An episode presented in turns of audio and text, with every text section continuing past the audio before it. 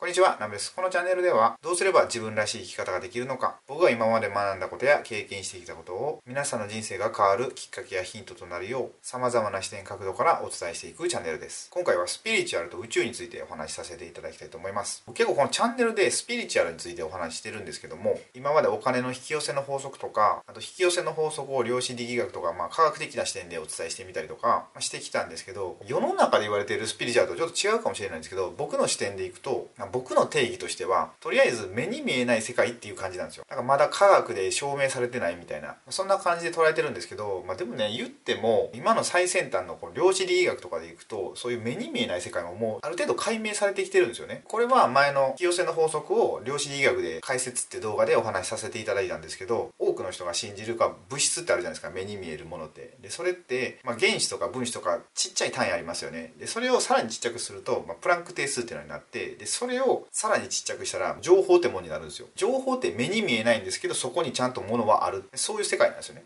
だからもう科学とこのスピリチュアルっていうのはもうほとんど同じものみたいになってきててだから僕このチャンネルの中で結構スピリチュアルとか物理学とかそういうものをま一緒に説明してるんですよ、まあ、その方が分かりやすいかなと思って、まあ、やってみてるんですよね。でこのスピリチュアルってこの目に見えない世界っていうのも別の視点からも言えてこう微生物っているじゃないですか。あの微生物も言ったら僕たちの目には見えないですよね。で微生物も結構すごい働きをしてて例えば原発の事故ってあるじゃないですか。東北の震災でありましたけどあの後って結構生き物って生きてないですか？草とか生えたり。あれ本来であればもう何百年も草木一本生えないっていう状態が起こるはずなんですけどあれなんで起きないかっていうとこの微生物が放射能を無害化してるんですよ、まあ、これ話すとめっちゃ話したいことあるんですけど、まあ、それぐらい今すごいってことですよ。なのにテレビでは全然放送されないっていうね、まあ、悲しい状態なんですけどまあ、こんな感じでスピリチュアルの世界って、まあ、僕の定義では目に見えない世界ってしてるんですけどこの目に見えない世界もいろんな角度からお話できてでその中でも今回はこの宇宙ってところからちょっとお話ししていこうと思ってこの動画を撮ってます。で最終的にはこのスピリチュアルと、ま、宇宙っていうの関係性を理解してどうしたら僕たちの人生が良くなるかっていう、まあ、そういうところのお話もしていくと思うので是非最後までご覧いただければと思います。でじゃあ宇宙ってって何ってなると思うんですよ。僕の場合別にそんな宇宙ってめちゃめちゃ詳しいわけじゃないんですよね。勉強してたらちょっとずつ面白くなってきたんで、まあ、こうやって動画にしてるんですけどとりあえずね宇宙ってまあすごくて、まあ、でも地球も宇宙の一部なんですよね。こう忘れがちですけどなんか地球は別物って考えやすいですけど地球もまあ宇宙の一部ってことを理解してでこの宇宙の物質ってまあいろいろあるじゃないですか。でこれってほぼ解明されてないんですよね。今のこう最先端の科学でも。どれぐらい解明されてないかというと95%もう何か分かってないんですよ。僕たちが今認識しているのはたった5%だけなんですよね。この物質として。でその95%の物質を、まあ、どうやって言われてるかっていうと暗黒物質とか暗黒エネルギーとかダークマターとかダークエネルギーっていうふうに言われてるんですよ。で僕これを知った時にすごいハンターハンターっぽいなって思ったんですよ。今これ2020年撮ってますけど、まあ、今やってるのが暗黒大陸編なんですよ。で暗黒大陸ってまだ上陸してないですけど暗黒大陸って言ったら自分たち人類が進んでいる外側じゃないですか。で外側って全く未知の土地ででそこに新しい可能性を探して旅をしてるみたいなそんな感じですよね。今の「ハンターハンター」だから富樫さんもそこからヒントを得たのかなと思うんですけどまあそういう物質があると。でそのダークエネルギーなんですけど実はもうずっと地球に降り注いでるらしいんですよ。だけど残念なことに僕たちは全く気づかずにスルーしてるんですよね、まあ、でもちょっとだけ使えててでそれがそのダークエネルギーの0.04%ぐらいは僕たちは使えてるらしいんですけど残りの99.999%ぐらいはまだ全然使えてないんですよ。非常に残念なんですけどまあでもこれを利用してた人がいてそれ誰かっていうとこの歴史上で名を残した人たちはそれを利用してたんじゃないかって言われてて、まあ、今でもこう徳の高いお坊さんとか聖者格者とかああいう方たちはダークエネルギーを使えてるって言われてるんですよね。使えてるって言ってもあの、ね、全体のま34%ぐらいって言われてるんですよ。それでもまだまだなんですけどたったその数パーセント使うだけでもそれだけ地球では大活躍できるってことですね。じゃあそのダークエネルギーをどうやって利用するかっていうとそれを使えるようになるには瞑想っていうことなんですよ、まあ、その物質をプラーナって言ってる場合もあるんですけどそのプラーナを食べてる人もいてこれ普通にネットで検索したら出てくるんですけどなんかね腐食の弁護士の秋山さんって方がいらっしゃってその方全然ご飯食べないんですよ。全然ご飯食べずに、まあ、水だけ飲んでたら全然生活できるらしいんですけどその方はその宇宙から降り注いでるエネルギーをパクパク食べるからこう普通に生きれるっていうことみたいですね。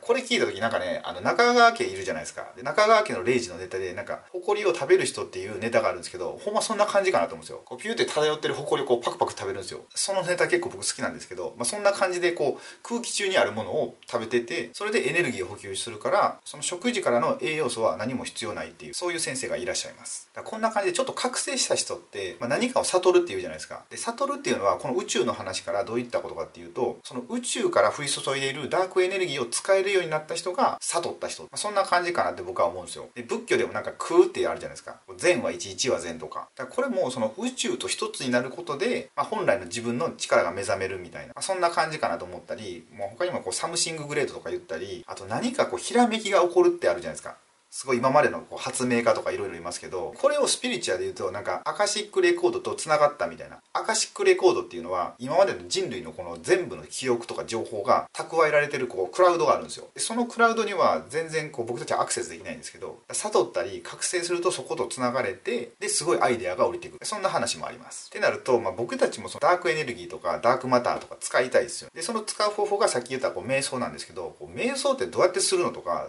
時間ないしとかいろいろあると思うんですけど僕もね一応これやってるんですよ。でやり方いろいろやってこれは今はやってないんですけど昔ねお茶を入れてたんですよね。朝茶っていうのをしてて朝15分だけお茶の時間を作るんですよ。でその時間は何をするかっていうと、まあ、お茶を入れたり飲んだりするんですけどそれを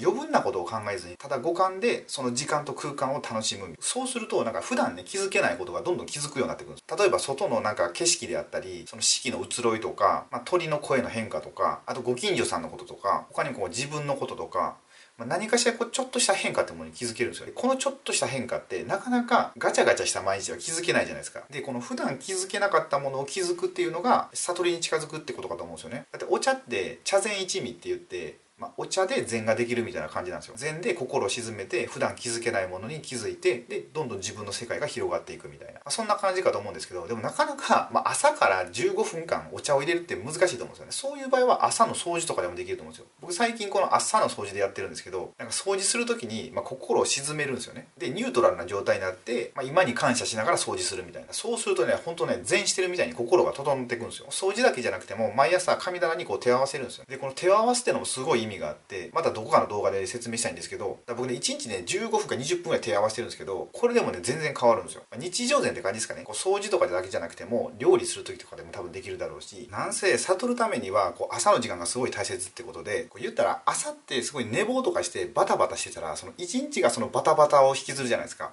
じゃなくてこう朝心が沈んだ状態を一回作ってでそれがその一日に影響するみたいな。でその悟りに近い一日を続けていくと、まあ、本当に悟れるみたいな、そんな感じだと思うんですよ。って感じで今回はこのスピリチュアルと宇宙についてお話しさせていただいたんですけど、まあ、とりあえず今回お伝えしたいのが、まあ、今僕たちがこう見えてるのって、まあ、最初に言った5%だけなんですよね、宇宙全体のはっきりと物質化されたたった5%でで残りの95%って、まあ、まだはっきりとは分かってないんですけど確実に存在するのは分かってるんですよ。だからその95%にアクセスするように持ってった方が確実に僕たちの人生で、まあ、幸せになっていくんじゃないかなと思うんですよ、まあ、そのためには僕こうやっていろいろ目に見えない世界を発信してるんですけど。って感じですかね今回は、まあ、また今後もこういう目に見えない世界のことで、まあ、皆さんのお役に立てるような動画を配信していくのでよろしければチャンネル登録をお願いいたします。あと今回の動画がお役に立てせていただければグッドボタンをポチッとお願いしたいのとご意見ご感想がありましたらコメント欄へお願いいたします。それでは最後までご視聴いただきありがとうございました。